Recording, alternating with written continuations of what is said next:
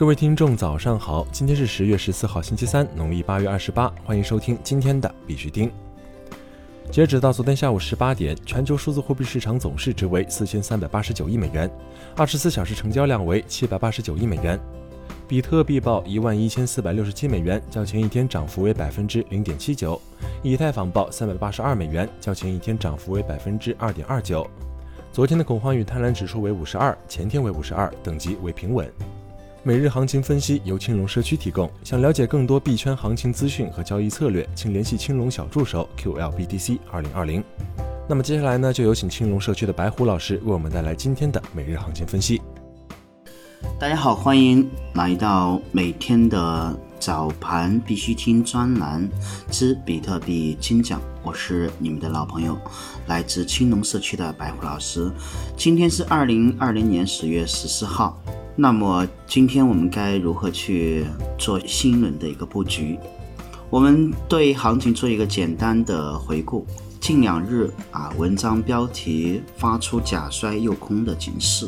行情白盘维持震荡，晚间开始回撤至目标支撑一万一千两百点附近，诱空动作完成。晚间如期展开快速反弹，突破新高至一万一千五百九十点。凌晨再度反弹，创出新高至第一目标阻力幺幺七二四。行情走势与预期高度吻合。盘面，比特币多头反弹。仍会持续进行，价格或再次考验一万两千点重度抛压区。随着近日市场利好不断呈现，尤其像以太坊、信托、SEC 批准重磅利好的出现，无疑奠定了加密数字货币大牛的长期利好基础。早盘冲高回落四小时布林缩口，今日白盘仍不会有大动作，多头每次发力都不会那么一气呵成。今日一改昨日的白盘高抛的思路。维持以低吸为主，避免高抛，因为早盘四小时技术倒锤头被市场瞬间消化，所以就不要轻易做空。源自于四小时布林的修复走平，今日白盘价格会居于四小时布林中上轨带区间高位盘整，大概是在幺幺四零零至幺幺五四零，为新轮反弹做好准备。总体反弹依旧会持续日内高位震荡。可参考下方阻力以及支撑，阻力幺幺五四零幺二零五零，支撑幺幺四幺六幺幺二三八。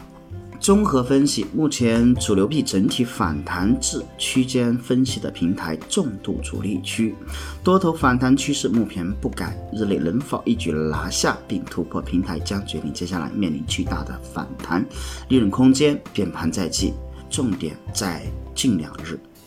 好了，感谢各位收听每天的必须听栏目，希望对各位的投资有所帮助。咱们明天再会。好，感谢白虎老师为我们带来的每日行情分析。在这里呢，必须天还是要提醒各位，投资有风险，入市需谨慎。相关资讯呢，不为投资理财做建议。以下是新闻播报。今日头条：工行智慧银行旗舰店已引入区块链等技术。当前有多家银行打造了 5G 智能网点、智慧银行旗舰店等新型网点，以推动科技创新与金融服务深度融合，推动线上与线下、远程与现场相结合。而位于北京金融街的工行智慧银行旗舰店网点的自助机，已突破传统 ATM 机功能，引入了 5G、区块链、物联网等前沿科技。该旗舰店的智能服务区布放着大额现金智能柜员机、远程协同智能柜员机、实时制卡智能柜员机、智能领取机，它们分别可以提供不同票面大额现金处理、远程坐席协同、客户新申请信用卡立等可取、现金实物订单化预约自取等服务。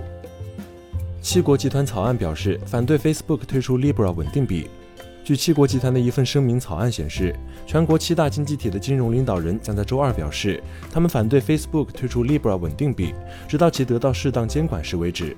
这份草案是为美国、加拿大、日本、德国、法国、意大利和英国的财政部长和央行行长会议准备的。草案称，数字支付可以改善人们获得金融服务的机会，提高效率和降低成本。但草案同时表示，此类支付服务必须得到适当的监管，以免破坏金融稳定、消费者保护、隐私、税收或网络安全。如果没有适当的监管，此类稳定币可能会被用于洗钱、资助恐怖分子和扩散融资，这可能会损害市场诚信和治理，并破坏法律确定性。国内新闻：深圳数字人民币红包今晚启用，有的商场已低调测试数月。据澎湃新闻消息，十月十二号下午，记者踩点了深圳市罗湖区部分参与此次数字人民币红包测试的商场。在经历三天的预约登记、摇号抽签以后，数字人民币红包中签者可以于今晚十六点领取红包以后，前往罗湖区已经完成数字人民币系统改造的三千三百八十九家商户消费。记者在踩点中发现，各家参与试点的商户在数字人民币红包的标牌和提示语的展示上都颇为低调。参与红包试点的商户和商场并没有在门口设置宣传海报。而是在店铺内的收银台上放置了小指示牌，或在收银桌面上贴了数字人民币的贴纸。苏州日报表示，味堂珍珠有了区块链交易平台。苏州日报报道，二零二零香城国际时尚珠宝设计大赛颁奖仪式于昨天举行。活动中，首个基于区块链的珍珠在线交易平台发布。该区块链珍珠商城平台具有拍卖、直播、在线交易等功能，且珍珠核心参数及检测报告上链存证，提供二维码及产品码溯源功能。未来，该平台还将提供基于区块链的供应链管理、贸易金融、智能合约、支付清算、激励机制等功能。招商策略表示，央行数字货币已经到了发行关键阶段，关注相关投资机会。招商策略研究发文称，二零二零年我国央行数字货币进入测试阶段，央行数字货币研究所开展与全国主要城市银行以互联网巨头的合作，测试场景不断丰富。十月八号，DCEP 在深圳罗湖区通过发放数字红包的形式测试，较此前规模更大、范围更广、场景更丰富。我们认为，当前 DCEP 已经到了发行关键阶段，建议投资者关注相关的投资机会。普华永道报告表示，区块链技术有望在未来十年内为全球 GDP 带来1.76万亿美元的增长。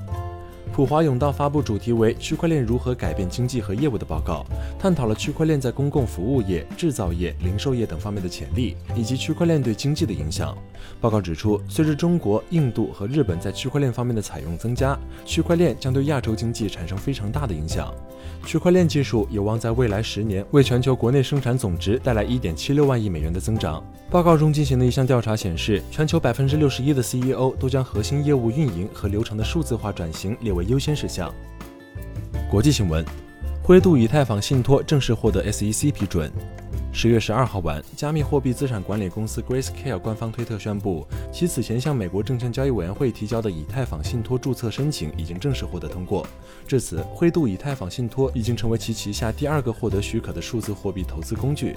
此前一月，灰度比特币信托成为首个符合美国证券交易委员会标准的数字资产工具。日本汇金若松市推出基于区块链的消费解决方案。日本汇金若松市将推出一款本地的基于区块链的消费解决方案，通过加密交易平台 Decred 开发的一种新平台，以促进当地旅游业的发展。该公司表示，计划来旅游的游客可以在出行前购买由区块链驱动的数字优惠券和代金券，这样他们就可以在餐馆和咖啡馆进行更便捷、无需接触的支付。印度加密社区成员提议将加密资产纳入监管沙盒。对于加密交易，印度官方一直未给予明确定义。为了推动明确官方的相关态度，印度加密社区成员提议将加密资产纳入监管沙盒。该沙盒允许追踪加密交易，含有反洗钱、KYC 等一般特征。美国 CFTC 主席表示，美国监管落后于加密货币与区块链发展。美国 CFTC 主席表示，美国监管落后于加密货币区块链的发展。美国 CFTC 主席 Tarbert 近日发言表示，美国的监管落后于加密货币区块链的发展。他还认为，创新来自私人部门而非政府，政府的作用是对这些发展进行监控。Paxful 与发行土耳其里拉稳定币的公司达成合作，已在东欧推广数字货币。据 CoinDesk 消息，点对点支付平台 Paxful 表示与 Bilira 交易平台 Cointro 达成合作，意在东欧推广数字货币。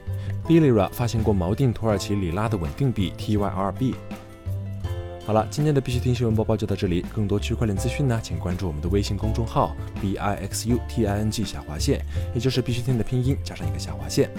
喜欢的呢，点赞收藏，记得分享给身边的小伙伴哦。最后呢，感谢各位听众的支持，祝大家度过美好的一天，我们明天见。